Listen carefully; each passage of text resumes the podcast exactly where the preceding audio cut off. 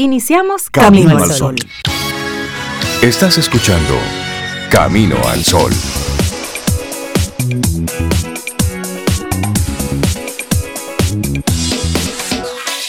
Buenos días, Cintia Ortiz, Sobeida Ramírez, todos nuestros amigos Camino al Sol oyentes, buenos días. Hola, hola, hola. Buenos días, Rey. Buenos días, Cintia. Hola, hola, a la orilla. Amigos Camino al Sol oyentes, ¿cómo están? Hoy viernes. Viernes. Muy bien. te quiero viernes. Ay, sí. Suena tan bonito eso. Sí, muy lindo. Para lo que eso sirva, para lo que eso funcione, pues está chévere, es viernes. Así es, pero no, como siempre, un día maravilloso y uno esperando aquí que tú estés bien también, Camino al Sol Oyente, que lo veas así, ay, qué bueno, es viernes, cerrando la semana, pero cerrando con buenos ánimos, un poquito cansado en muchos casos. Hay personas que ya el viernes están un poco cansados, pero contentos de lo que se haya logrado, de lo que se haya sacado, de lo que se esté proyectando para la siguiente semana. Eso es bueno, cada día tiene lo suyo y el viernes tiene lo suyo. Cada día tiene lo suyo. Bueno, hoy te queremos proponer tempranito palabras agradables al oído de los demás. Es el tema que te queremos proponer. Palabras agradables al oído de los demás. Pero para que hayan palabras agradables, tú en lo personal debes tener esas palabras agradables por dentro. Porque si no, es solamente cosmético. Y no se trata de eso, ya estamos cansados de poses, de filtros en la vida, estamos cansados de, precisamente estar aparentando. No. Si usted es malo, malísimo, pues mire, muestre que usted es malo, malísimo y el otro sabe que ya usted es malo, malísimo. y sabe lo, a qué atenerse cuando está usted con el malo, malísimo. Pero si usted es gente chévere y buena, pues muestre eso. Pero siempre, pero siempre. Exacto, pero siempre transparente, siempre claro. What you see is what you get. Eso es, una, eso es un lenguaje de programación inclusive. Sí. Que es que tú es, lo que tú estás viendo es así es como va a quedar. Eso es lo que es. que lo que ves es lo que hay, eso es. Eso, entonces, palabras agradables al oído de los demás. Es lo que te queremos proponer en el día de hoy. Ay, sí. Mira, sabes que ayer eh, conectando esto con palabras bonitas. Ayer Cintia me hizo un momento agradable, Rey, tú sabías. Ah, ayer hablábamos de momento agradable. yo le, palabras al oído por WhatsApp, yo le, yo le escribí. Y, y, sí, y lo mejor fue, Rey, que no fue por cheque. No fue por cheque. no, señores, ya estamos en otros tiempos. Estamos en otros tiempos. Hay que ahorrar tinta y papel. Gracias, Cintia, por mantener ¿Qué es eso de cheque? Oh, pero ¿qué es eso de cheque? ¿Y dónde están dando Palabras agradables Esa no es una palabra bonita, al oído cheque, ¿no? Transferencia sí. No. Transferencia, sí. Eso, transferencia. Me gusta eso, sí.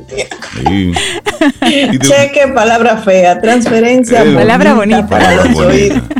Sí, porque mire, tú sabes lo que significa hacer una fila en época de pandemia. queremos el distanciamiento, queremos distanciamiento. Y obligatoriamente hacerlo porque si estás necesitando ese dinero, tienes que buscarlo. Si yo tengo un papelito. No, de otra, tienes que, hacerlo. Y si tengo un papelito, ese papelito yo necesito convertirlo en efectivo. Claro. ¿Eh? Convertirlo en dinero, porque antes de sigue siendo un papelito. Entonces, eh, bueno, ya nuestros amigos, algunos se han enterado, otros se enterarán de que vamos nosotros con esto. Pero sí. Hay que estar conectados precisamente con, con mecanismos de control, que sí, que son muy válidos, pero existen diferentes métodos, porque creo que en ese aspecto la, auditoría ha ido evolucionando bastante. Y también y software, rey. Sí, sí, sí, sí. Elementos que... La gestión, sí, eso. Claro. Eso, eh, eso es muy curioso. Pero así arrancamos hoy el programa, señores. Recuerden que hoy inician los Juegos Olímpicos. Ya. en este momento tiene que estar iniciando la, la, ceremonia. El acto, sí, el acto inaugural. Así que, pero entonces vamos a cerrar esto y vamos a ver esa ceremonia. No, no, no. Vamos a escuchar hoy, Camino hasta que Terminen, yo lo confieso, yo medio barajo. Eh, yo tengo una televisión en mi oficinita porque yo los Juegos Olímpicos no Cintia, me los Cintia Baraja. Los, ah, pues yo voy a, ¿En qué canal es Cintia? Dime. Que no, no sé. no, sabemos. Voy a ubicar hasta que pues, encuentre. Luego te digo. Vamos a ubicar. Por favor, Camino al Sol Oyentes. ¿En qué, canal? transmiten? Ah, pero dicen aquí. La apertura. Eh, es, ahora a las 7 de la mañana. Vamos a buscarlo en la web ahí. Pero oye esto, la inauguración es hoy, ya lo decíamos, a las 7 de la mañana. Es decir, que en este momento ya comienzan los desfiles, ya hay fuegos de artificios, porque son las 8 de la noche en Japón. Entonces República Dominicana estará en boxeo, pesas, taekwondo, serán los que van a tener así como las mayores probabilidades. Y República Dominicana, para recordarlo, ha logrado siete medallas olímpicas, tres de ellas de oro.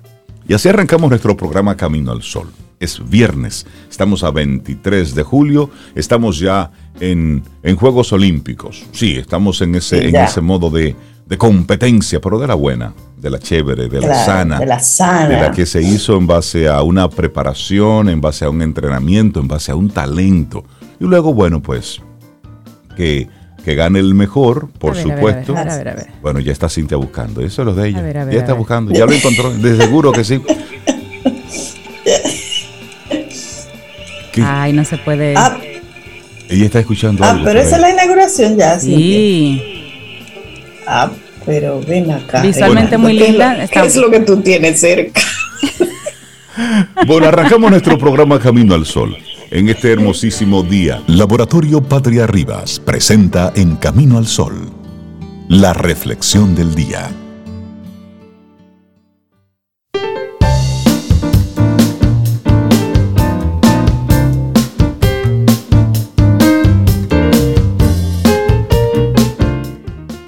Y recordándote que en el día de hoy hablamos de las palabras agradables al oído.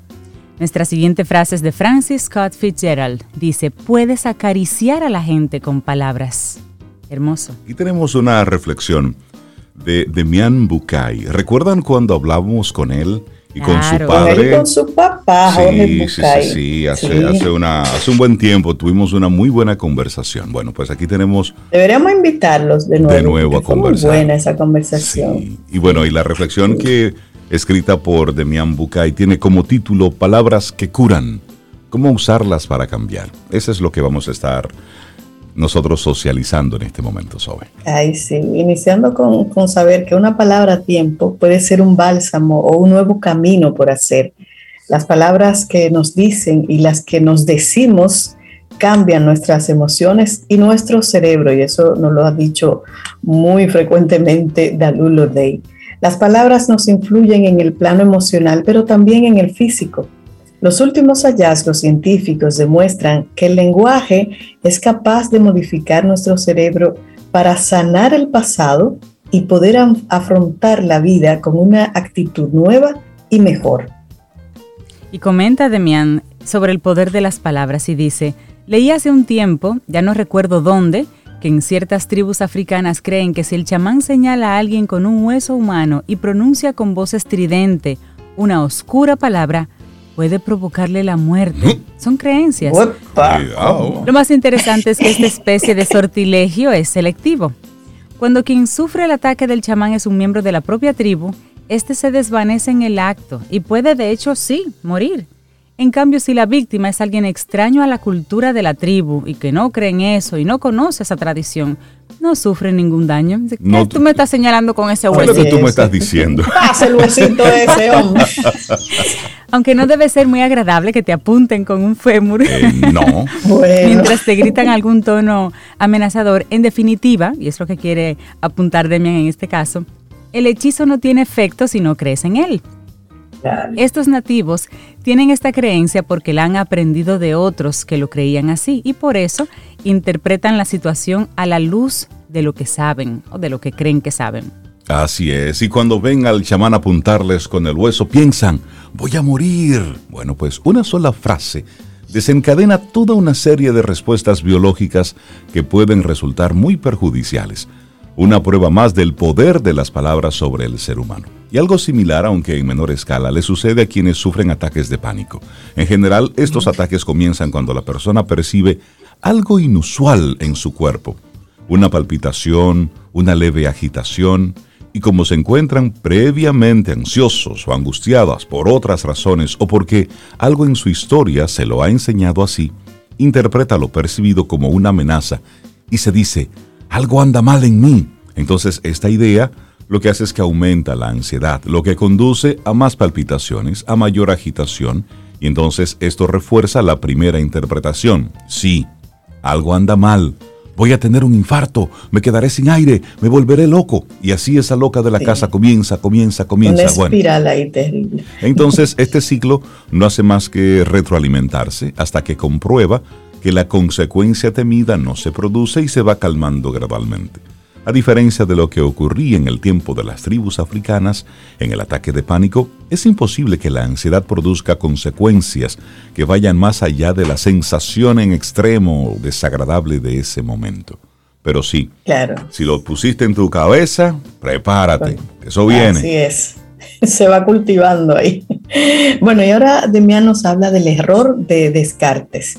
En los últimos años, el descubrimiento de muchos otros fenómenos como el del chamán ha puesto en cuestión un concepto que el neurólogo portugués Antonio Damasio ha dado en llamar el error de Descartes, denominación que se ha difundido mucho para descrédito del filósofo francés. El error de Descartes consiste en en considerar que la mente y el cuerpo son instancias separadas, que el mundo de las palabras y de las creencias y el mundo de los hechos y de la biología son esferas independientes que no se conectan entre sí. Sabemos hoy que esto es falso. Todo lo que ocurre en el ámbito psíquico y emocional tiene una manifestación a nivel físico y todo lo que ocurre a nivel físico la tiene en nuestros pensamientos y emociones. Y como expone el neuropsiquiatra y etólogo Boris Cyrulnik, en su libro De cuerpo y alma, independientemente de que el origen de una vivencia sea material, producida por una sustancia química, o afectivo, una pérdida, un logro, el sufrimiento o el goce se experimentan en el cuerpo del mismo modo. Esto quizá pueda parecer hoy una obviedad, pero durante mucho tiempo la biología parecía apoyar la idea de Descartes. Se sabía que el cerebro era el órgano sobre el que se asientan los pensamientos y sensaciones, pero se creía que las neuronas, las células encargadas de transmitir y relacionar la información, no se reproducían, se multiplicaban en la infancia para ir disminuyendo cada vez más rápidamente con el paso de los años. Y entonces continúa él con esta lógica detrás de esto del cerebro. ¿Cómo explicar entonces el aprendizaje, el desarrollo de nuevas habilidades, el dinamismo de nuestra mente? Parecía que volvíamos a la idea de una mente y de un cuerpo separados. Sin embargo, se hicieron dos descubrimientos científicos muy importantes. En primer lugar, se comprobó que en ciertas áreas del cerebro sí se generan nuevas neuronas, y no es casual que esas áreas sean las que procesan las emociones y la memoria, y aquellas más relacionadas con el manejo de nuestra conducta en relación con el ambiente y con nuestros semejantes. En segundo lugar, también se descubrió que las conexiones entre las neuronas cambian constantemente en todo nuestro cerebro. Se crean nuevas, se podan, como, como cortar como un árbol, se podan las que no se están utilizando. Se fortalecen unas y se debilitan otras. En todo nuestro cerebro las conexiones entre las neuronas cambian constantemente y se crean nuevas.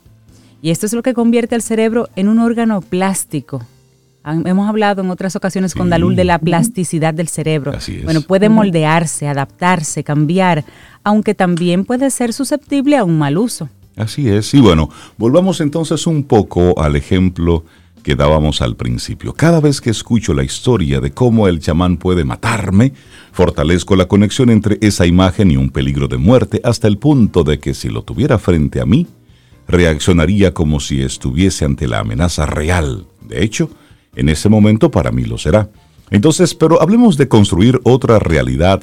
¿Cómo es esto posible? Las experiencias que atravesamos, los estímulos que recibimos, las historias que nos contamos o que nos cuentan, van modelando los circuitos que nos hacen percibir, pensar y sentir de una determinada manera. En ocasiones la realidad que nos construimos se convierte en un callejón sin salida. Nos sentimos estancados, actuando siempre del mismo modo, repitiendo una y otra vez un intento de solución que hemos probado incontables veces sin éxito. Podríamos pensar que hemos quedado atrapados dentro de un mismo circuito vemos las cosas de un mismo modo. Sentimos lo mismo, llegamos a las mismas conclusiones y por eso actuamos de un modo que está ya totalmente estereotipado. La situación no es desesperada, pues si bien es cierto que el circuito ha sido reforzado por lo que nos sucedió y por las decisiones que tomamos hasta ese momento, no estamos condenados. El cerebro no queda forjado como era cero. Recuerda, hay plasticidad en él. Claro, y ahí viene también y nos sugiere algunas estrategias de cómo establecer nuevas conexiones. El cerebro, ya lo decía Cintia, tiene una plasticidad que nos permite modelarlo para abrir nuevos caminos de pensamiento, nuevas formas de entender nuestros problemas, nuevos sentimientos frente a un mismo hecho. Y entonces la pregunta, ¿cómo se puede modelar un cerebro? Bueno, existen varias vías y cada una de ellas conlleva un enfoque terapéutico distinto, más adecuado que otro dependiendo de la situación. Por ejemplo, es posible fortalecer las conexiones neuronales mediante fármacos cuando las conexiones están muy deterioradas, como en el caso de la depresión. Otra es que es posible también modificar circuitos por medio de la repetición de ciertas conductas y la evitación de otras, lo que da sustento a las terapias conductuales.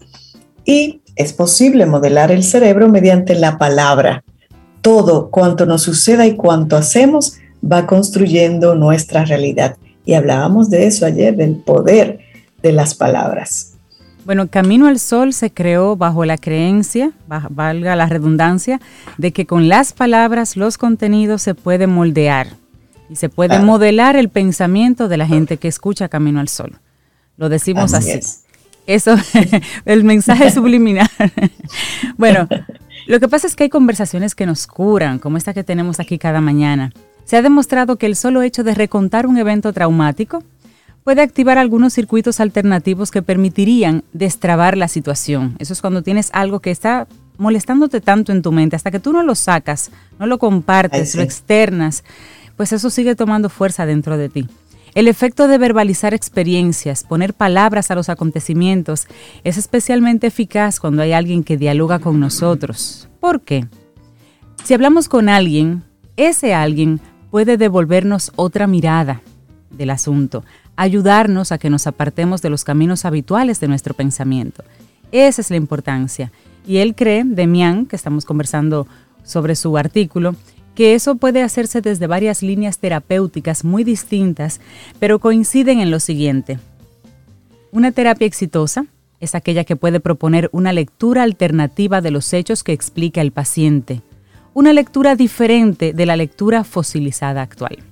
Así es, y dice que solo a partir de ese momento pueden comenzar a encontrarse salidas de permanencia ocultas o que permanecían ocultas previamente para la persona que sufre. No obstante, para encontrar esta nueva mirada sobre la realidad, no siempre es necesaria la intervención de un terapeuta. En ocasiones, una charla, una conversación con un buen amigo o una lectura de un relato o de una novela con la que nos podamos sentir identificados pueden surtir un efecto similar. Así es. Entonces, mire, las palabras, las propias y las de los demás, son un modo privilegiado que tenemos para construir nuestra propia manera de entender el mundo que nos rodea y encontrar formas mejores y más saludables de estar en él. Qué bonito es. Precioso. Palabras que curan. ¿Cómo usarlas para cambiar? Por Demian Bucay. Esta ha sido nuestra reflexión en el día de hoy aquí en Camino al Sol. Laboratorio Patria Rivas presentó En Camino al Sol la reflexión del día. Tomémonos un café. Disfrutemos nuestra mañana con Rey, Cintia, Soveida, En Camino al Sol.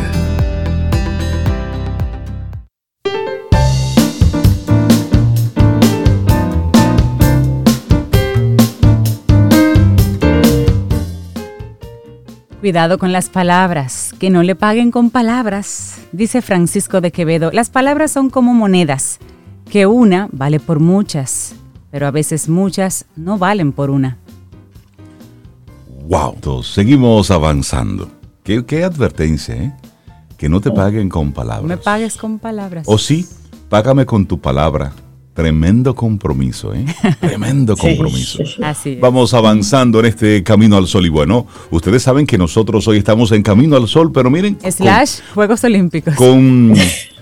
Eh, lo, voy a decir en dominicano o en cibaeño. Con la rabiza del ojo estamos observando ¿eh? claro, es que están, la ceremonia, la apertura, de los Juegos todavía los grupos. Mira, ahora mismo está saliendo el equipo de los Emiratos Árabes Unidos y tú, y tú ver cómo salen, esa felicidad, su bandera. Mira, esos muchachos se fajaron para poder salir a ese escenario, en esa arena eso hoy. Es, eso es emocionante. Claro que sí. Y, y, como, y como dice Cintia, es, es eh, un sabor así como medio agridulce, ver un estadio que uno lo, lo reconoce por la, la, energía que hay en esas celebraciones eh, multitudinarias y ver entonces todo un espacio vacío a propósito de la pandemia, solamente participando evidentemente los... Las delegaciones. las diferentes delegaciones son las que están. Pero bueno, forma parte de esto que estamos viviendo con el COVID. Por esto los Juegos Olímpicos de Tokio 2020 pasarán, oigan esto, porque son los Juegos de Tokio 2020 celebrándose en el 2021. Es decir, son, son tantas cosas que en estos dos años hemos estado viviendo que sí, esto quedará para la historia. Pero miren, yo creo que necesitamos tomarnos un café con nuestra queridísima Dalul Ordey, licenciada en psicología, doctora en neurociencia, para que hoy hablemos de la indefensión aprendida y sobre todo cómo superarla. Dalul, buenos días, bienvenida, ¿cómo estás? Buenos días, muy bien, gracias a Dios, igual que tú, así con un rabito mirando los juegos, la inauguración. Eh, y, dándome cuenta que aquí nada sucede por casualidad, porque la verdad es que con la reflexión, ustedes hicieron la introducción perfecta al tema que vamos a tratar hoy. Ah. Eh, porque la indefensión aprendida tiene que ver precisamente con muchas de las cosas que nosotros escuchamos recurrentemente en nuestros primeros años de vida eh, por una serie de actitudes que se van dando eh, con respecto a los hijos y, al, y, al, y, a la interacción que producen esto que se llama indefensión. ¿Qué es la indefensión? Es, hay otros autores que le llaman la impotencia aprendida, es decir, es un término que se utiliza en psicología para hacer referencia a aquellas personas que han aprendido, que han internalizado, que han eh, eh integrado en su ADN el tema de mantenerse de forma pasiva, de no reaccionar, de no emprender, de no intentar y de no eh, dar ese paso para eh, afrontar situaciones, problemas, retos, etc. esas personas han, han, desarrollado una idea que se ha ido, que se fue gestando por mucho tiempo, de que son incapaces de hacer cosas, de hacer que, la, que lo que sucede cambie, de ser agentes de cambio y de poder ser exitosos en cualquier cosa que, que, que realicen, que emprendan o que intenten hacer. Y obviamente que muchos de estos procesos tienen origen en la infancia. Y fíjense que esos procesos pueden venir dados, y ahí es un tema que hemos mencionado, los niños necesitan tener eh, responsabilidades y necesitan sentirse productivos. Hay una edad que se llama la edad de la productividad, que va entre los 4 y 7 años, que el niño necesita saber que es capaz de hacer cosas y de hacerlas bien, aunque, aunque, aunque tenga oportunidades de mejora. Y entonces, muchas veces nosotros decimos, ya deja eso, que tú no sabes hacer nada bien, camina, que yo lo hago. Y entonces vamos instalando, vamos, eh, eh, eh, ¿cómo se dice?, matando esa capacidad, esa, esa naturaleza que tenemos de querer hacer cosas, de tomar la iniciativa, de intentarlo, y ni siquiera nos estamos dando cuenta que lo estamos haciendo. Pero aún me voy a otra parte, a veces no ni siquiera lo hacemos de mala manera. A veces no lo hacemos porque no le damos ni siquiera la oportunidad, porque lo acomodamos tanto, porque le hacemos tanto, porque no dejamos que hagan nada. Y entonces de igual manera, cuando tienen que salir a enfrentar algún reto, alguna situación, no tienen las herramientas para hacerlo y se inhiben entonces ahí empieza a aprenderse ese, a integrarse ese comportamiento de evitación de las cosas, de pasividad ante las situaciones, precisamente porque se ha instalado un sentimiento de una, una, una, una autoimagen eh, poco, poco sana con respecto a esas capacidades que debe desarrollar. Daluli, en esa misma línea, los casos, como tú muy bien dices, de, de los adultos que simplemente vamos inutilizando a los niños para fines de toma de decisiones, de ejecutar tareas en la casa, y de un momento a otro comenzamos a exigirle que comience a hacer eso que durante años nosotros hemos estado evitando o impidiéndole que haga. Y luego entonces comenzamos a llenarlo con una serie de tú no sirves para nada, tú no sabes de nada, tú ni siquiera eso sabes hacer. Es decir, comenzamos a llenar a esa persona una, especie de alineación, es decir, comenzamos a, a, meterle conceptos y es que esta persona, tu papá, mamá, tutor, tío, nunca le diste la oportunidad a que hiciera, a que se equivocara. Tú no le enseñaste a. Y ahora le estás exigiendo. Y a veces Rey comparándola, mira cómo lo hizo tu hermano, mira cómo lo hizo tu amiguito, y eso es terrible también.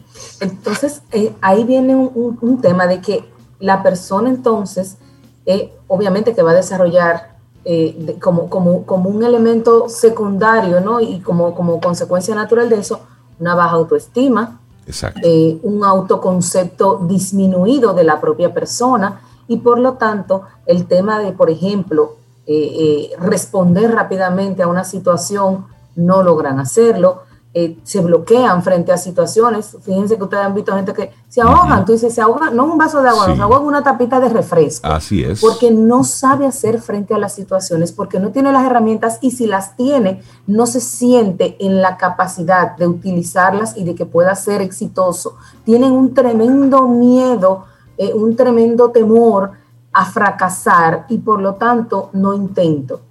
Pero ese miedo al fracaso no es porque, porque por, el fracaso como tal, sino por esa percepción de que no soy capaz de hacerlo. ¿eh? Entonces ahí viene una, eh, una conducta natural de huir de los problemas y, y dejan las cosas ahí, eh, la tiran, como digo yo, la barren debajo de la alfombra a ver si se resuelven. Y si no se resuelven, pues no se resolvió.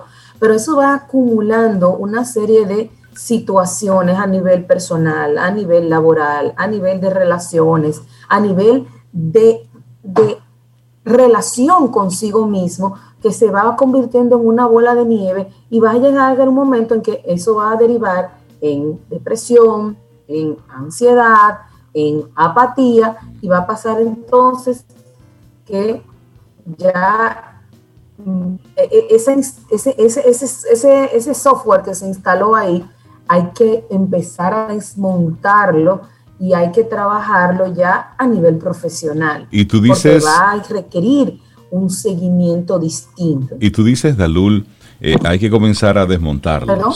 Que tú dices que hay que comenzar a desmontarlo. Y es cierto, porque eso no, no, no admite un update. Porque lo que tú tienes que hacer es comenzar a instalar cosas desde la base. Y tú decías de los casos de personas que ante un momento se pueden eh, simplemente inhibir. Pero yo tuve una experiencia hace, hace un tiempo cuando iniciaba en el mundo del emprendimiento. Pues había algunas personas que querían, bueno, pues Rey está inventando, Rey, quiero inventar contigo. Y yo, bueno, pues tú quieres inventar conmigo, vamos a inventar juntos. Y en momentos de presión, Dalul, se inhibían. Es decir, cuando eh, las cosas se ponían en su momento de apriete, yo vi a, personas, a hombres, óyeme, que llegaba un momento de presión donde yo más los necesitaba en, acción, simplemente inhibirse, así como le pasa a las computadoras, los que utilizan PC, que antes se ponía una pantalla azul, puff, así mismo, se quedaban como paralizados. Y yo decía, pero, óyeme, lejos de tú estar ahora quieto, hay que ahora hay que darle, ahora hay que, hay que moverse. Y simplemente se retiraban. Es decir, en el momento donde estábamos, ay, ay, ay, ay, que había que simplemente empujar un poco más, se inhibían. Era como si algo en su cerebro no le permitiese mover el cuerpo. Y eso es, eso es muy real. Y entonces vemos casos de gente en nuestro entorno con potencial, con el carisma para. Y dice, pero ¿cómo es posible que esta persona, eh, no, no, le, le falte ese puntito? Y es porque durante su niñez fue simplemente inutilizado. Y, eso sucede, ahora que tú hablas de que en su cerebro, y es exactamente eso, ¿por qué? Porque cuando yo voy coartando este proceso de iniciativa, de hacer cosas en donde todo me lo encuentro malo, donde nada sale bien, donde llega un momento en que ya ni siquiera te, te digo, eh, algo tan simple, señores, fregar, trapear, que el niño quiera hacer un, invento en la cocina, ¿eh? entonces me tengo que fregar todo esto, no, mejor no haga nada. Entonces comienza a bajar la producción de una sustancia bioquímica que se llama serotonina, que está en nuestro cerebro, es la que tiene que ver con esos procesos y que son los que me hacen a mí entonces paralizarme en un momento dado porque no me dejan eh, eh, responder, no me dejan accionar con respecto a lo que está pasando. Y a todos nos sucede, en algún momento a alguien nos, nos, pasa algo, nos frizamos, eh, nos, nos, nos, da duro un, fracaso o algo que no salió bien. Y eso, eso está bien. Lo que no está bien es abrazar el proceso y quedarse ahí y moverse sin tener que poder continuar con el proceso, de ver qué es lo que está pasando, qué me pasó, por qué sucedió eso y retomarlo eventualmente. Entonces, eh, eh, eso hace que ese proceso va a, producir esa construcción que nuestro lóbulo prefrontal, que, que, era el que tenía que ver, que es el que también tiene que ver con lo que es la iniciativa, toma de decisiones, la formulación de objetivos, la planificación para yo llegar del punto A al punto B, que se inhiba. Y ahí, bueno, vamos a ver los síntomas, algunos síntomas para detectar eh, cuando hay eh, este proceso, ¿no? Cuando tenemos una indefensión aprendida. Hay baja motivación. Señores, hay, hay gente que nada los motiva, que nada les interesa, que no se mueven por nada tú tienes que ponerle un cable de 220, dale un brinco para que el cable no lo mueva. Y tú dices, pero muchacho, espabilate, muévate, ¿qué es lo que pasa? sí, entonces, pero Dalú, la gente que tú le cuentas algo así como, mira, y vamos a hacer, y entonces, y tú, y la respuesta como, ajá. Ah, ok. Ah, se quedan ah. como, diría Rey Pla. Pero, ven acá, pero no hay sangre en esas venas. Pero tú escuchaste lo que yo te acabo de decir. otro, otro, otro síntoma que nos hace, tienen fobias inseguridades. Cuando, eh, cuando hablamos de fobia hablamos de temor, de miedos, ¿no? Irracionales hacia situaciones, hacia eh, eh, elementos que tú dices, pero no confían en sí mismos, en sus propios recursos y por lo tanto, pues el temor a, dar ese paso está presente e instalado tienen un locus de control externo. Ah, eh, en psicología se habla de locus de control, que es qué me motiva. Hay un locus de control interno y un locus de control externo, que se combinan. Hay cosas externas que me motivan y hay una motivación interna e intrínseca de la es la que nos ayuda a hacer todo esto. En el caso de estas personas, se acostumbraron a que, ese, a que esa motivación venga de fuera. Y como todo lo que vino de fuera fue negativo, recalcitrante, eh, eh, em, eh, ¿cómo se dice? descalificativo, entonces obviamente que no voy a poder. Y a cualquier mínimo observación de o de, crítica, por decirlo de alguna manera, a algo que yo estoy haciendo, eso es el motivo perfecto para soltarlo. Porque, depende de la otra, somos, es muy dependiente de lo que el otro piensa. Y entonces, aunque en teoría ellos entienden que lo estén haciendo bien y que, y que pudieran, si vienen algo externo que contradiga eso, automáticamente lo bloquea. Tienen lo que, lo que se llama, le dicen un pesimismo crónico, es decir, todos se lo encuentran, eh, a todos se, a, a, todos se le, le, le Todo es oscuro. Anda con una nube negra en la cabeza. Eh, tienen sentimientos de soledad porque nadie los entiende, porque entonces tienen esa dualidad. Necesitan esa validación externa, pero a la vez esa misma validación externa que muchas veces hace retraerse hacen que, se, que, que, que, que, eviten las situaciones. A veces yo prefiero no juntarme con fulano para que no me diga lo que me tiene que decir o lo que yo no quiero escuchar. Y entonces se va dando ese aislamiento de ciertos círculos y ciertos entornos eh, eh, eh, de interacción social. hay pensamientos irracionales. a veces no se sienten merecedores de, de, de que las cosas les vaya bien, de, que, esto es un castigo, de que a mí siempre que me sale todo mal, de que a todo el mundo le va bien, menos a mí. Entonces, ahí entra también pues los, la, la, depresión, la ansiedad, la angustia, la apatía que, que puede venir. Entonces, ¿cómo nosotros podemos primero identificar, ya hemos visto algunos síntomas, ¿no? algunas expresiones de esto, pero cómo yo lo puedo trabajar para, ya me di cuenta de que, caramba, a lo mejor yo sí tengo eh, eh, este, este, problema, situación, entonces, ¿cómo la voy a enfrentar? ¿Qué yo puedo hacer desde mi realidad para poder eh, entrar en esa dinámica? Entonces, lo primero es utilizar un proceso de introspección. Las personas que viven esto generalmente no hacen contacto, han, cortado el contacto con, su, contacto con su yo interior, precisamente porque han alojado todos, estos procesos que lo anulan en el, en, en quehacer. Y por lo tanto, el empezar a detectar, a ver qué originó eso, qué tanto me dijeron, qué tanto sucedió, no solo en la infancia, puede ser en otras etapas de vida, puede pasar con una pareja, puede pasar con una relación amistosa, puede pasar en un trabajo. Señores, jefe, que nada se lo encuentran bien. nada. Sí, que son, el mejor informe del mundo. Tú puedes descubrirle la, la, teoría de la relatividad de Einstein y no, te lo van a encontrar bien. Entonces, ahí entra el, el, descubrir en qué momento ese chip se instaló y eso es el primer paso para nosotros poder empezar a tomar acciones.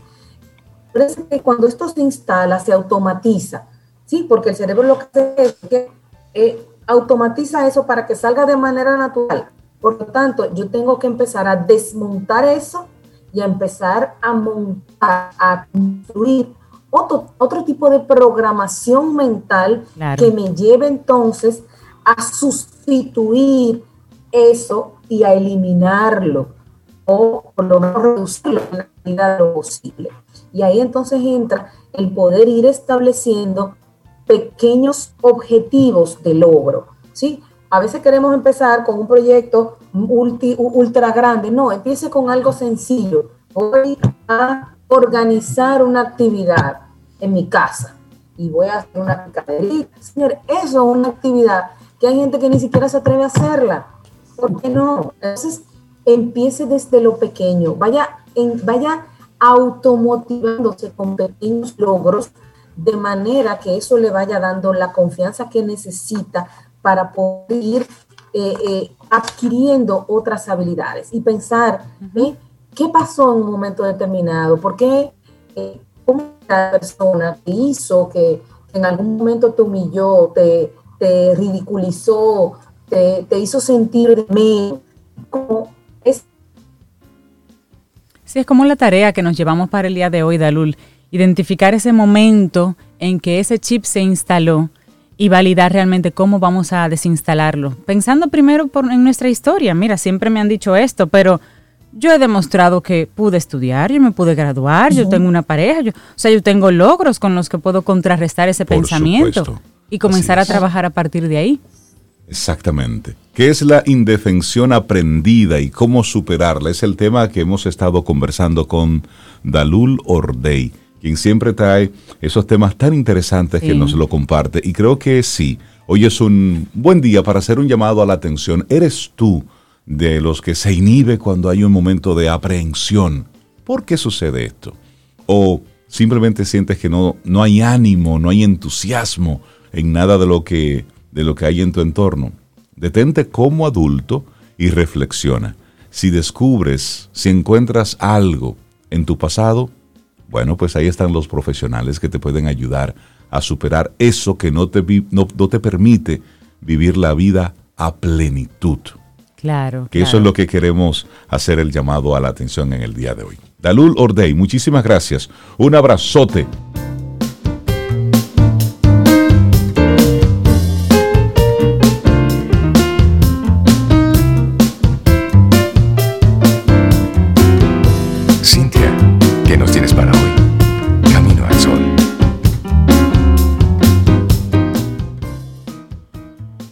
Una frase de Lao Tse, en este caso, dice, Con buenas palabras se puede negociar, pero para engrandecerse se requieren buenas obras. Gracias por estar ahí conectados con nosotros.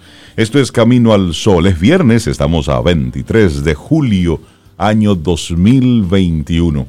Hoy es un buen día para cerrar ciclos y también es un buen día para abrir otros ciclos, porque la vida es, de eso se trata, ¿eh?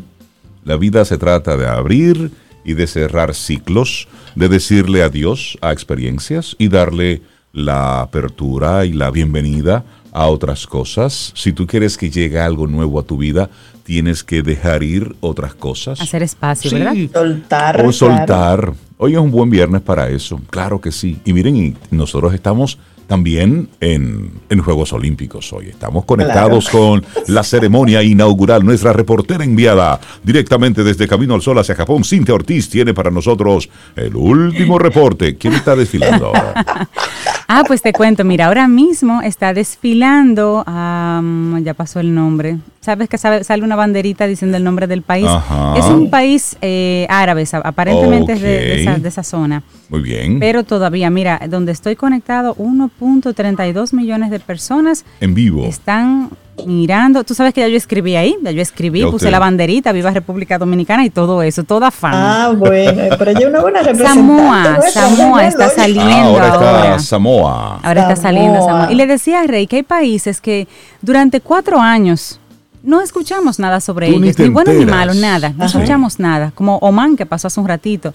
Y que en este momento comienzan a salir así como esas pequeñas representaciones de todo el mundo unidas en esto que es el deporte. Esto es maravilloso. Sí. Los Juegos Olímpicos tienen una magia particular y es que ahí todo el mundo encuentra qué los une y no qué los separa. ¿Y qué estará ocurriendo en estos Juegos Olímpicos Tokio 2020 que se están celebrando en el 2021? Bueno, un récord de competencias, 33 deportes, 50 disciplinas, cerca de 11.000 atletas, los cuales estarán luchando por 339 medallas doradas y las correspondientes de plata y bronce. Y esto se debe a la decisión que tomó el COI de incluir cinco deportes más respecto a lo que tuvieron presencia en Río 2016. Se trata de karate, surf, escalada deportiva y lo que se conoce como el monopatinaje o skateboarding en nuestro país, los skateboard. Oh. Eh, eso Lo dice está- así muy bonito. Skateboard. Ay, aquí, skateboard. skateboard, skateboard. Skateboard. ¿Tú te montaste en uno de esos, Zoe? ¿Tú, tú te montaste? Jamás ni. skateboard? Yo no, tengo grandes no. recuerdos con los skateboards. Sí, ah, ella dice El único skateboard que yo. Sí, tres puntos. Cuando hacíamos una especie de, de skateboard, eh, Rey, que era una maderita con, con, Con caja de bola. bolita de jabilla Ajá, o con caja de bola. ajá. Eh, Eso es una especie de skateboard. Sí, No, yo me sentaba de subirme. más extremo, pero sí. No es ese que va para los olímpicos. No es ese, pero estamos Es uno hablando. más modernoso. Pero interesante, el surf está ya en los Juegos Olímpicos. Por ejemplo, en surf, República Dominicana debería tener un representante. ¿Tenemos Oh, representante? De cabarete ahí. Tenemos- cualquier muchachito No, de cabarete. no. No, no tenemos, pero ahí debíamos estar nosotros, por ejemplo. Ya, ya, ya estaremos. Eso Sí. requiere un apoyo, una federación y todo un entramado Sí. para eso. Pero mira, una curiosidad, el karate, que es incluido por primera vez, no volverá a participar en los Juegos Olímpicos de París 2024, cuando se celebren. Ese, esa categoría como tal será reemplazada por el breakdance. ¿Cómo? ¿Cómo así? Espérate, ¿cómo? Mm, No, pero Hablen con, No, hablen no, con no, ellos, no. hablen con ellos. por el break dance. Por el break dance. Como deporte. De verdad que está interesante esto. ¿Cómo va a ser? Sí, sí, bueno, sí. el mundo, señor, el mundo está El mundo cambiando. está cambiando. Pero también Hay que, hay que estarse hay quieto. otro, hay otro récord, hay otro récord de estos Juegos Olímpicos, y es que son los más costosos de la historia. Sí, bueno, no es, no es culpa de los organizadores ni de nada, es la pandemia. Las cifras entregadas por el comité organizador en los últimos meses dan ese dato. Estos Juegos Olímpicos serán los más costosos de la historia. Se había informado que iban a costar unos 12.600 millones de dólares. Aunque superaban por más de 5 millones de dólares el presupuesto inicial, seguían estando por debajo de Londres 2012, que tuvo un costo aproximado de 14.500 millones. Sin embargo, la decisión de suspender, aplazar las justas y hacer todo ese engranaje significó un gasto, un gasto adicional de 2.800 millones de dólares. Obviamente cuando tú sumas el balance anterior y este costo por la decisión de suspender, pues ahora sí se convirtieron en los más costosos de la historia.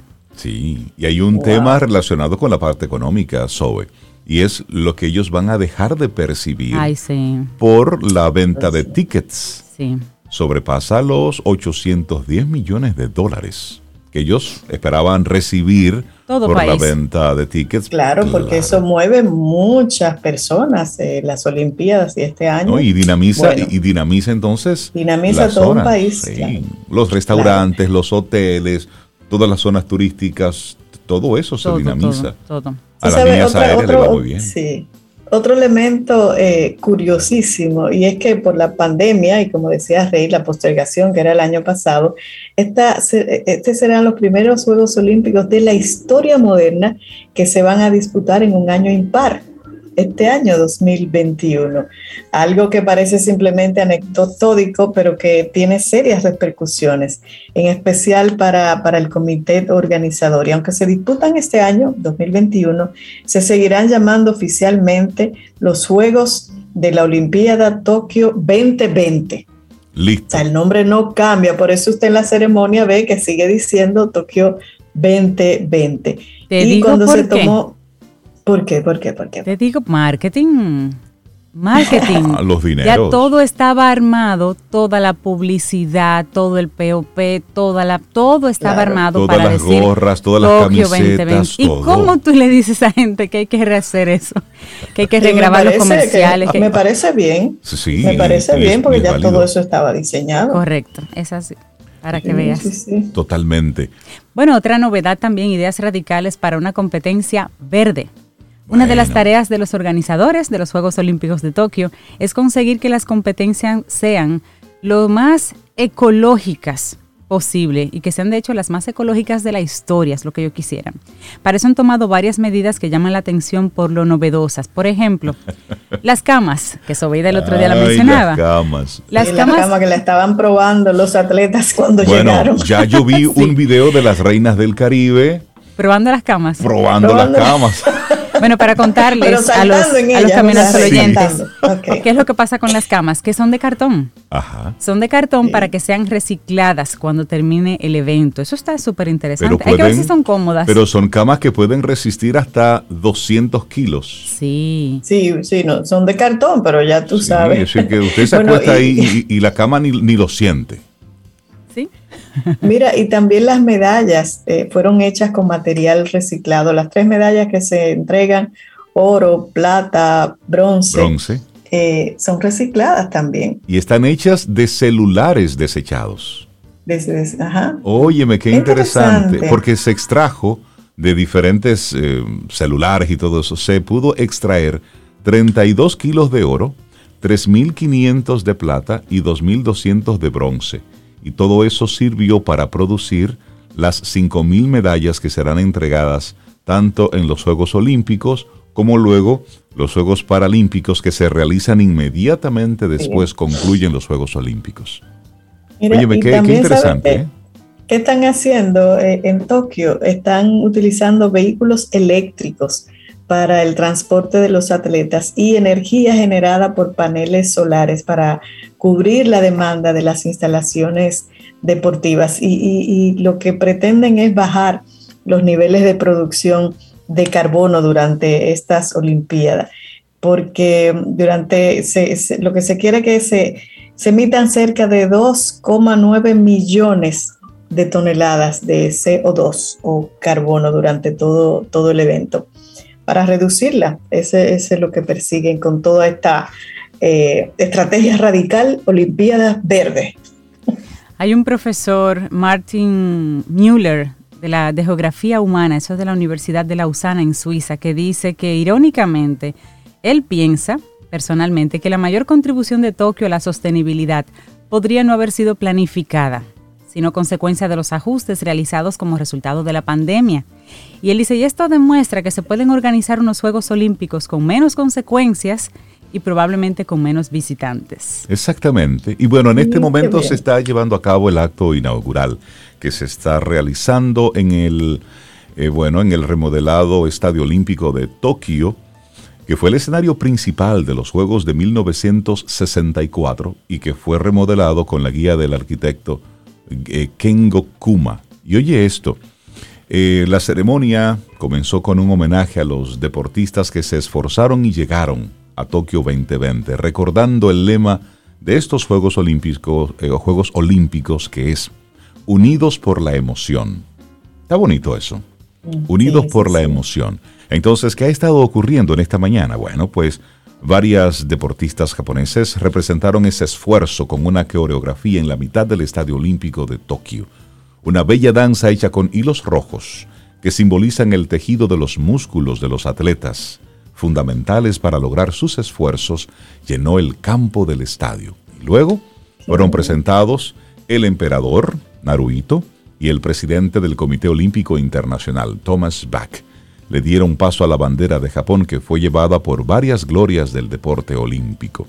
La bandera fue izada mientras la famosa cantante japonesa Misia entonaba el himno nacional. ¿Eh? Ese fue el pedacito que nosotros que escuchábamos colocamos hace un ratito, exacto. Recuerdo, es la cantante japonesa Misia y estaba entonando el himno nacional mientras estaban izando la bandera de Japón. Claro, y luego lo que, lo que hicieron fue un sentidísimo homenaje a los fallecidos por la pandemia del COVID-19. Vi un poquito de esa parte. Y bueno, la larga historia de Japón se hizo también presente en la inauguración y una serie de danzas y bailes de tap mostraron cómo el país anfitrión se formó y llegó a tener la riqueza cultural que se le conoce. La danza finalizó con la construcción de los cinco anillos olímpicos en medio de la cancha del estadio. Y los fuegos artificiales, por supuesto, hicieron lo suyo eh, en Japón. Momento de homenaje, se le entrega eh, el laurel olímpico, un reconocimiento que se le hace a una persona que se destaca en el aporte a la justicia social y el espíritu. Y la persona, el espíritu olímpico, y la persona que este año escogieron fue a Mohamed Janus, premio Nobel de literatura. Súper interesante. Y se habla ya de, las estrellas del deporte que en esta ocasión podrían estar haciendo historia. Es la primera vez en 17 años en, un, los Juegos Olímpicos que no van a participar dos gigantes. Usain Bolt de Jamaica y el norteamericano Michael Phelps. Es la primera, los primeros Juegos Olímpicos en 17 Para años. Que, para que, se lo ganen otros. Claro, claro. Eso, eso está Pero sí se esperan grandes participaciones y, retos y bueno, y que creen historia. Por ejemplo, Simone Biles de Estados Unidos con lo que es la gimnasia, ya se considera la reina de las Olimpiadas en este caso. También hay una joven Yulimar Rojas de Venezuela, que es una historia de lucha, de disciplina. y Su disciplina es salto triple. Se espera también un gran, una, un gran performance de ella. De Shelly Ann Fraser de Jamaica, ella está en atletismo. Atletismo, Shelly Ann, ahí tiene un... Porque estos atletas, cuando hay tantas expectativas sobre ellos, yo me imagino la tensión, la presión. Eso sería una buena conversación con nuestros amigos de ese perfiles. Mariana Pajón en Colombia. Tuvo que esperar Colombia 104 años de Juegos Olímpicos para conseguir una primera medalla de oro y fue en Sydney 2000 lo consiguió Mariana Pajón. Otra, en otra ocasión, no, no fue Mariana Pajón, pero ella sí obtuvo una en los Juegos Olímpicos de Londres y de Río. Naomi Osaka, la japonesa en tenis, también se espera, y es la tenista de hecho número dos del mundo en este momento, se espera una gran participación. Y ahí, y, y entonces hay una parte en la que estamos participando nosotros tres, y es en los mejores espectadores de los Juegos Olímpicos Tokio 2020 que arrancaron hoy. Sí, sí, sí, a ver si nos dan alguna medallita. Nosotros hacemos ahora una pausa, 8.37 minutos. Es viernes, estamos a 23 de julio. Recuerda hoy la potencia de tus palabras. Te recuerdo el tema que estamos eh, invitándote a que reflexiones hoy. Palabras agradables al oído de los demás, pero también para los oídos tuyos, para tu ser. A eso queremos invitarte desde Camino al Sol. Seguimos con música.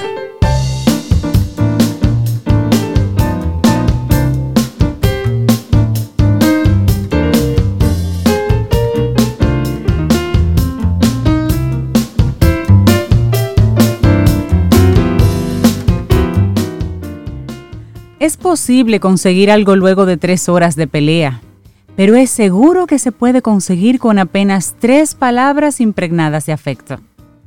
Confucio. Claro. Se lo atribuyen a Confucio. Por favor, ¿me podrías pasar? ¿Ya? ¿Ya? ¿Ocurrió? ¿Listo? Serías tan amable. Serías tan amable de- Serías tan amable. Por favor. Claro, tan por amable de meterme en puñal hasta que me duela. Oh, por No. Dios, nunca en la vida. Milka Hernández ahí salía, pero esta mujer, oh, pero esa mujer tiene una pasión por esto, nada de eso. Buenos días, Milka Hernández, mujer que siente pasión por este, por este país. Milka. ¿cómo estás? Buenos días, pues señores, yo estoy en señor, yo tengo un tropeo encima. Pasa que a veces hay tropeos que son buenos, Milka, y los tuyos yo creo que son buenos. En la, en la clase de, del cuerpo humano, ustedes no le dieron una clase que se llama la batata. Sí, la La batata, batata. que no sé por qué los científicos le pusieron pantorrillas, pero la, sí, las batatas, la La batata. batata. No sabes por qué le dicen pantorrilla. No sé por qué. Prefieres batata. Sí. Ok. A mí me duele la batata, pero de ese viaje yo voy a hablar en la próxima ocasión, porque tuve un viaje en el fin de semana que también de ese me duele todavía hasta la última cotilla, porque qué gozar, señores, ¿cómo les explico? Definitivamente, señores, hay que salir del país, hay que hacer turismo interno, y qué bueno que, pues, tenemos una serie de ofertas novedosas para salir de lo común, que, como es el turismo comunitario sostenible. Fíjense, la República Dominicana desde, desde 2013 ha ido desarrollando una serie de ofertas de turismo comunitario, comunitario sostenible. Empezó todo en Puerto Plata, con los proyectos de Turisop, de los cuales hemos hablado de muchos de manera particular. Y luego, pues a partir de 2016, 2000, eh, perdón, 2010 empezó todo. Ujú. De 2010 2013 Puerto Plata y a partir del 2016 se expandió la región norte. Y hemos ahora desarrollado pues una serie de ofertas espectaculares, como por ejemplo en Valverde. En Valverde hay un transporte que es una motoneta de tres ruedas que se llama La Margarita. Pues la semana pasada, el viernes pasado, yo me pasé el final de la tarde, eh, pues disfrutando de En lo una margarita. un tour cultural, eh, no, no, Margarita no, un tour cultural en Margarita, En Margarita. en la ciudad de los bellos atardeceres, en Mao. Pero de ahí nos fuimos en Margarita a una finca bananera. Ustedes saben que entre lo que es Valverde, Montecristi, en esa zona, pues somos los mayores productores de banano orgánico del país. Sí. Y ya ellos cuentan con una experiencia eh, agroturística en la que el visitante puede conocer pues todo el proceso de cultivo y cosecha del banano orgánico. De ahí nos hicimos acompañar pues con nuestros amigos de Turismo Comunitario Sostenible de la YAICA, pues hasta lo que es la Asociación de Artesanos de la provincia de Valverde. Y allí pues compartimos con una serie de mujeres que están haciendo de las hojas y del corazón de la planta del plátano artesanía. Pero Oye. bolso, cuadro, billetera, eh, llavero. bien. Óigame de qué, del corazón de la plata de, la planta del plátano. Eso lo Wow. dissecan y eso hacen unas obras de arte maravillosas. Pero señores, nosotros ustedes saben que no nos cansamos. Nos puede doler la batata, pero no nos cansamos. Y ahí seguimos hasta Santiago Rodríguez, señores. Al otro día Santiago Rodríguez tempranito. Yo le voy a cambiar el nombre a esa provincia Ajá. con el permiso de la gente de Santiago Rodríguez. Para mí, Santiago Rodríguez es música para mis oídos. Por Dios. Señores, cuánto yo pude bailar el sábado pasado. Un pasé el sábado bailando desde que amaneció. Ah, pero con razón la batata duele, Claro, claro. Esta gente increíble. Óigame, esta gente está preparando. Tiene primero una banda de música, al igual que en Valverde, una banda de música espectacular. Pero en el caso de Santiago Rodríguez, nos hicieron un flash mob en el parque. ¿Cómo? Eso lo preparan los, sí, ¿Cómo? eso lo preparan con los anfitriones ecoturísticos de la zona. Y ellos, eh, tú te paras en el parque, llegamos al parque y empezó a salir un músico de debajo de una mata, otro que estaba ¡Qué sentado en un banco. Y ustedes Wow. vieron, señores, miren, ahí se armó el tremendo parque. Óyeme, qué Ese perico experiencia. Tú sabes que la- chévere. realmente co- como, turista esas son las experiencias que te marcan. Porque están los lugares, tú vas a tirar la foto y demás, pero el cómo te hacen sentir, la experiencia, el factor sorpresa, y nosotros que tenemos una música tan contagiosa, esa es una manera muy, muy particular de tú enganchar con, con buenas experiencias para, para el visitante. Efectivamente, eso fue en Sabaneta. Y de ahí nos fuimos en esa merendar a un lugar, miren, qué espectáculo. Yo, yo volví porque yo vine a buscar la maleta a los muchachos. yo voy a vivir para Santiago Rodríguez. Yo fui a un sitio que se llama El Patio en Santiago Rodríguez. Y oye, óyeme, ¿qué, qué gastronomía? Esa gente hace un queso de hoja. Ay, eso lo sirven con algo que yo conocí como bombón de melao, que es como una masita que se hace de melao, pero ellos la hacen rectangular, eh, como balada. Y entonces, entre el medio de dos masitas, le ponen ese trozo de queso de hoja fresca. Dios. Miren. Eso es la gloria. Exactamente. Yo creo que entre las maravillas del mundo debería estar el, burrito de allí, porque es cosa más rica. Entonces, es un lugar acogedor. Y ahí empezó mucho a cantar. Yo no sabía que, Dios mío, que en esta, esta provincia, en Santiago Rodríguez, habían tanta gente con facultades para el canto. Y este jovencito empezó a cantar. Yo de verdad que no me pude aguantar. Usted sabe que es una mujer que yo me aguanto muchísimo. tengo un poder de dominio propio, que eso es el final. Pero mire, yo no pude aguantarme, yo tuve que bailar, porque definitivamente es lo que llama. Y las galletas que hay allí, y unos dulces. Ay, señores. Pero no dulces, que eso, eso es apoteósico. Pero bueno, también Santiago Rodríguez tenemos en la zona de la Leonor, un lugar con unas temperaturas exquisitas, lo que es el parador La Muchachita. Normalmente cuando yo hablo de turismo comunitario, yo le digo, por ejemplo, a los alumnos de las clases que yo doy, turismo comunitario se puede hacer en el patio de su casa literalmente, en el patio de una casa de campo para dos la muchachita. Ahí hacen un sancocho, señores. Ay, ay, ay. Pero qué cosa más rica. Y tú estás disfrutando del turismo comunitario. Para quienes vean a Santiago Rodríguez ya, Rodríguez, ya ustedes saben que hay que irse a dormir a Villa ahí nos quedamos a dormir y eso fue maravilloso. Pero también tuvimos la oportunidad de llegar, por ejemplo, a lo que es Dajabo, ah, perdón, la presa de Monción, que no se nos quede, la presa de Monción espectacular, en el camino nos paramos en donde las tejedoras de guano, las mujeres que hacen la silla de guano y todo eso, volví a practicar y me volví a, volví a confirmar que lo mío es turismo interno porque no salgo, señora. La artesanía no es lo tuyo.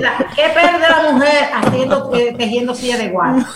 Y obviamente Monción, ustedes saben que es la capital nacional del casabe. Y doña Mechi nos tenía pues esa experiencia de antaño, con el burén que usaban los taínos, todo un espectáculo y sobre todo unos miradores especiales, espectaculares ahí y toda esa, esa acogida que tiene la gente de allí. Pues con Doña Mechi, eh, ahí pues rectificamos esas técnicas que tenemos de casabe artesanal. Eso, de comer pues, casabe. Sí, sí, no, de casabe artesanal sé yo. Y bueno, de ahí nos fuimos y pasamos a saludar a nuestros amigos de Guaraguanó, que tienen pues ya más, de, más de 20 años pues haciendo casabe y sobre todo pues importando casabe. Y continuamos hasta otra de las fábricas de la zona también para ver pues la producción, porque el casabe dominicano ahora se está vendiendo hasta por Amazon. Y la gente de Santiago Rodríguez está vendiendo en Amazon. Muy bien. Vamos a ver un proyecto de eso. Y bueno, continúa. Señores, importante decir, dormimos una noche en Dajabón. Les cuento en Dajabón. En Dajabón hay un lugar que se llama, anoten eso, Villas Codevi. Eso está, bueno, realmente, honestamente, con la mano arriba, no es en Dajabón, eso está en Juana Méndez. Pero ¿qué pasa? Que entre Juana Méndez y Dajabón hay una zona franca que abarca los dos países. Y en la zona franca hay un hotel, pero que ese hotel se le ha asignado a República Dominicana, que es Villa Codevi, que eran las villas en donde los funcionarios de la zona franca se quedaban allí. Ahora se siguen quedando, pero además se alquila. Busquen eso en internet. Ay, cuando yo llegué a ese lugar, yo me quedé loca. Villas Codevi. Villas Codevi. Codevi. Y yo me quedé loca ese lugar, súper chulo, la gente agradable y sobre todo. Muy pues, bonitas.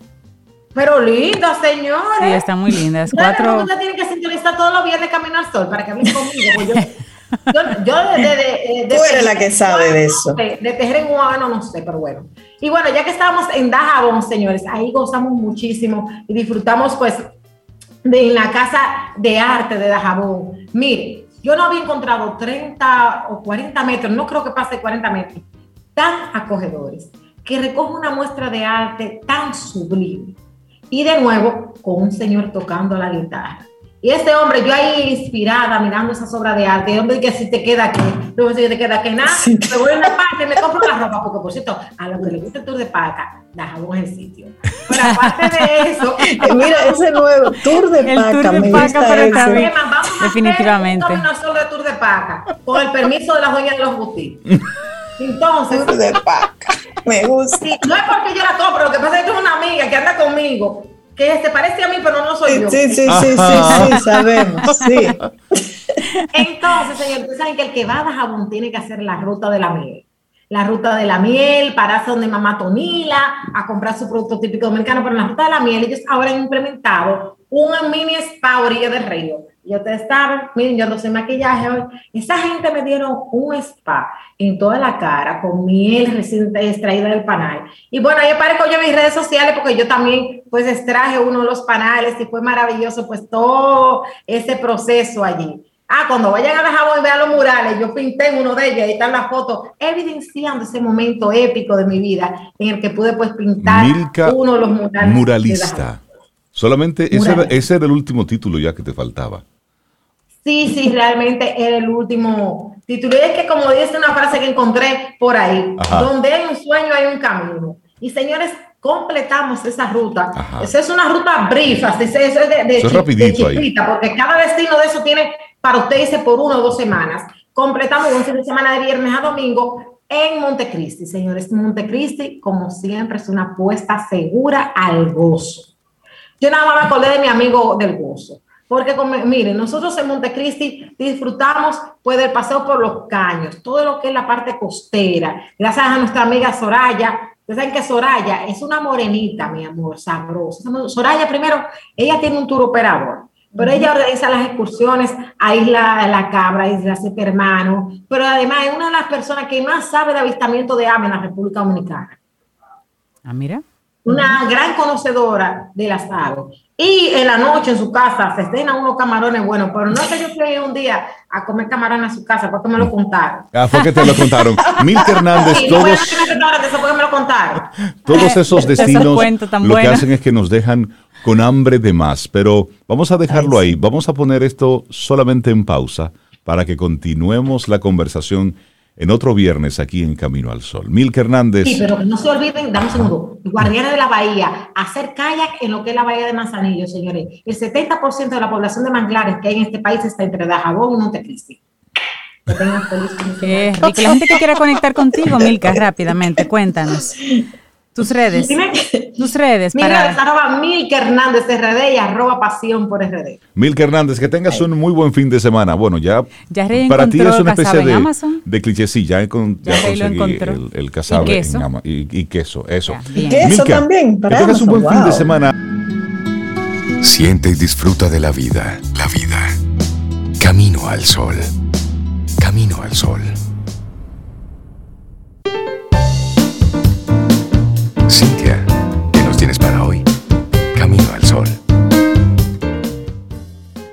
Bueno, un recordatorio de lo que aprendimos en esta semana en el segmento Quien Pregunta Aprende con Escuela Sura.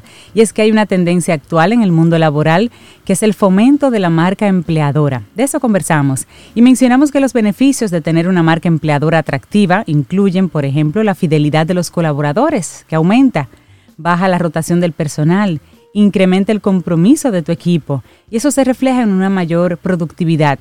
Y además se atrae más fácilmente el talento que la empresa necesita porque muchos llegan a tocar la puerta, no tienes que salir tanto a buscarlos. Esto y más estuvimos aprendiendo el pasado miércoles en Quien Pregunta Aprende con Escuela Sura. Espera más adelante otro ¿Qué nos tienes para hoy? Camino al Sol. Sobeida, ¿qué nos tienes para hoy? Camino al Sol. Sobeida.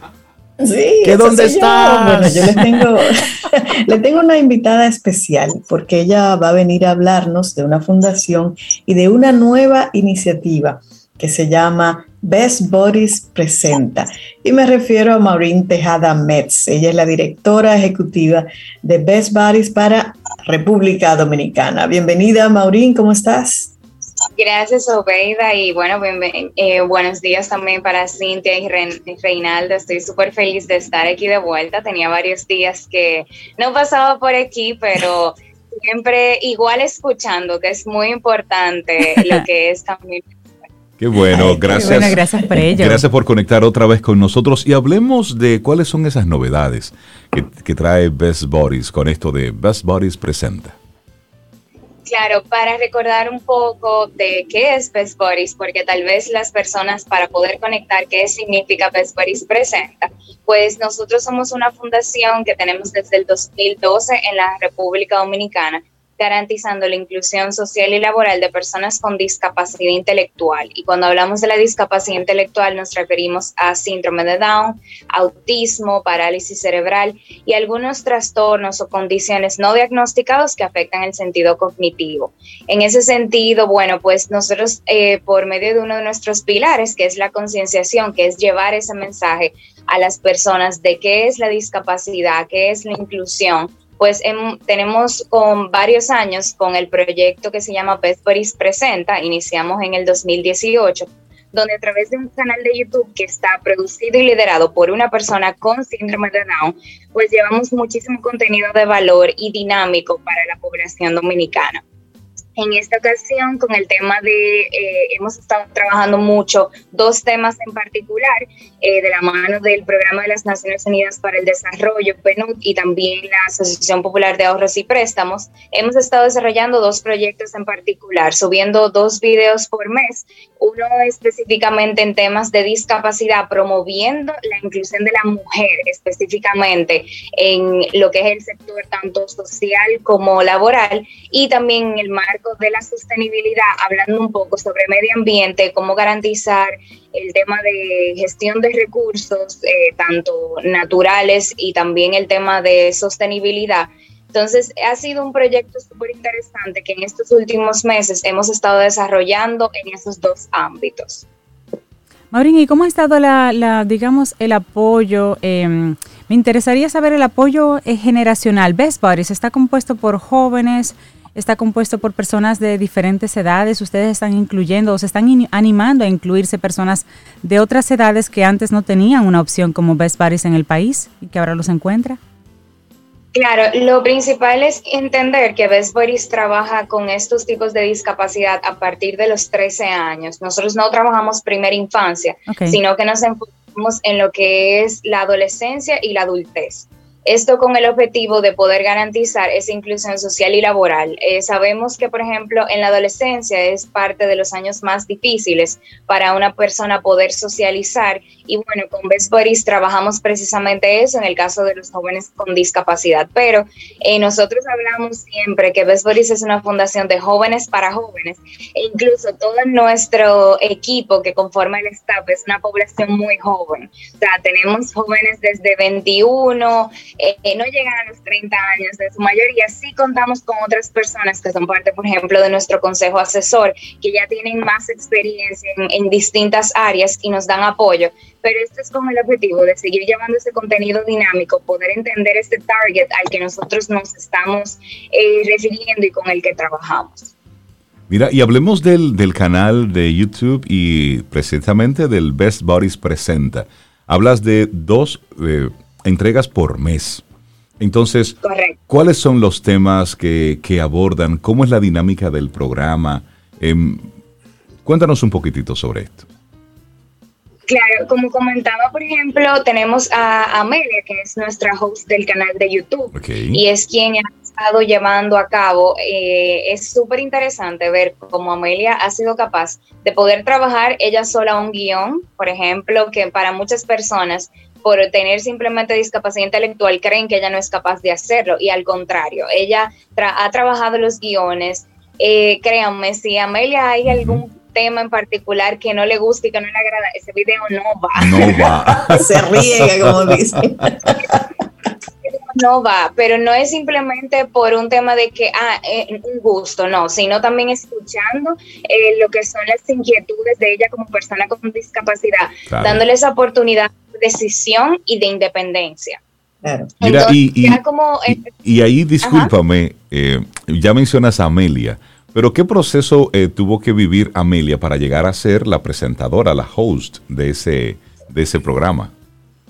Claro, lo primero es entender, por ejemplo, en el caso de Amelia, ella tiene una larga trayectoria en temas no solamente de, de YouTube, que es el caso que se está desarrollando ahora, pero ella tiene toda una experiencia de teatro, de cine, y bueno, pues ella ha tenido esa, esa interpretación casi nata y lo hace súper bien, que nos motivó muchísimo a nosotros a que ella estaba decidida que quería un canal de YouTube. Eh, y, y siempre nos proponía la idea y dijimos, mira, vamos a llevar a cabo este proyecto, vamos a darle la oportunidad de que ella muestre esa parte de la discapacidad que muchas personas no conocen. Amelia ha desarrollado oportunidades de eh, como las entrevistas. Ella ha llegado a entrevistar a personas, eh, uno de mis videos favoritos es el que es con Carolina Santana, con el que ella le dice que ella siempre ha querido ser presentadora y entonces Carolina lo que le comenta, ah, bueno, pues vamos a darte la oportunidad, cambiemos los papeles. Entonces se sienta una en la silla de Carolina y Carolina se sienta en la silla de invitado. Entonces es eso, ver cómo ella ha ido creciendo en todo este proceso. No ha sido fácil, hemos tenido que darle capacitaciones, incluso trabajar con productoras para que puedan desarrollar más su potencial, que tenga que practicar más antes Amelia desarrollaba otras tareas en la fundación, como el tema de, por ejemplo, enviar correos. Eh, ella en sí es nuestra asistente, una de nuestras asistentes de relaciones públicas, pero específicamente ella desarrollaba otros proyectos. Ya como el, el programa de YouTube ha ido creciendo con el tiempo, pues solamente se ha estado enfocando en YouTube, en el tema de presentación, seguirse capacitando y bueno, seguir dando lo mejor de sí, llevando este contenido, que en el caso, por ejemplo, del tema que me preguntabas, de los temas en particular, hablar de la mujer en la discapacidad es todo un reto y más por las estadísticas que hemos visto. Generalmente eh, es sorpresivo como a las mujeres, al menos en síndrome de Down, a veces tienden a, verse más presentes y más afectadas eh, por el mismo tema de sobreprotección. Incluso en temas de estadísticas, las mujeres tienden a, ser, a tener menos empleos que los hombres en la discapacidad. Y no solamente me estoy refiriendo a la discapacidad intelectual, sino en sentido general. Sí, sí, sí. Realmente es, es, es, es, importante eso que están haciendo de visibilizar esta problemática. Porque si, si bien es cierto, como menciona Maurín, eh, es el tema de la, de la igualdad, es decir, de la igualdad de oportunidades para hombres y mujeres. Es un reto eh, eh, que, se está, que se está batallando todavía. Esto llevémoslo entonces a los hombres y mujeres que tienen algún tipo de discapacidad. Es decir, sin lo fundamental todavía se están discutiendo cosas tan básicas.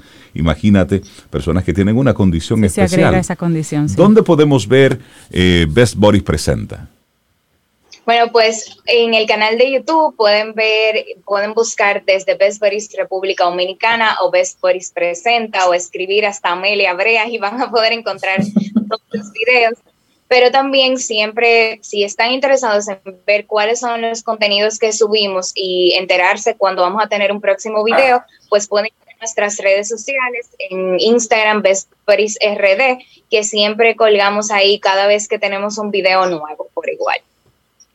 Buenísimo, Maurín. Muchísimas gracias.